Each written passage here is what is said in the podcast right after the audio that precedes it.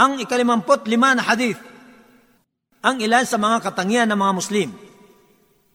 عن ابي هريره رضي الله عنه عن رسول الله صلى الله عليه وسلم قال المسلم من سلم الناس من لسانه ويده والمؤمن من امنه الناس على دمائهم واموالهم Si Abu Huraira sa makanyanawang kaliguran ng Allah ay nagulat, ang sugo ng Allah sallallahu alaihi wasallam ay nagsabi, ang tunay na Muslim ay yaong ligtas sa kanya ang mga tao sa kanyang dila at kamay.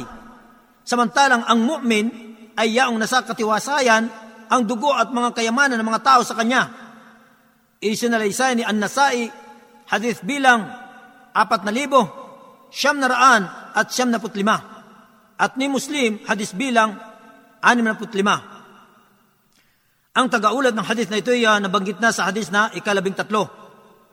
Ang mga kapakinabangan sa hadith na ito, una, nag-aanyaya ang hadith na ito sa isang Muslim tungo sa pagtaguyod ng pangangalaga sa mga ipinagkatiwala at maging mapagkatiwalaan sa mga transaksyon at malayo sa pandaraya sa mga tao sa kanilang dugo at kayamanan.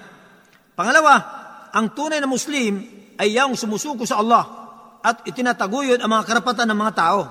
Sa makatuwid, hindi niya sila pinipinsala at dinadaya, kaya't ligtas sila mula sa kasamaan ng kanyang ugali. Pangatlo, katotohanan.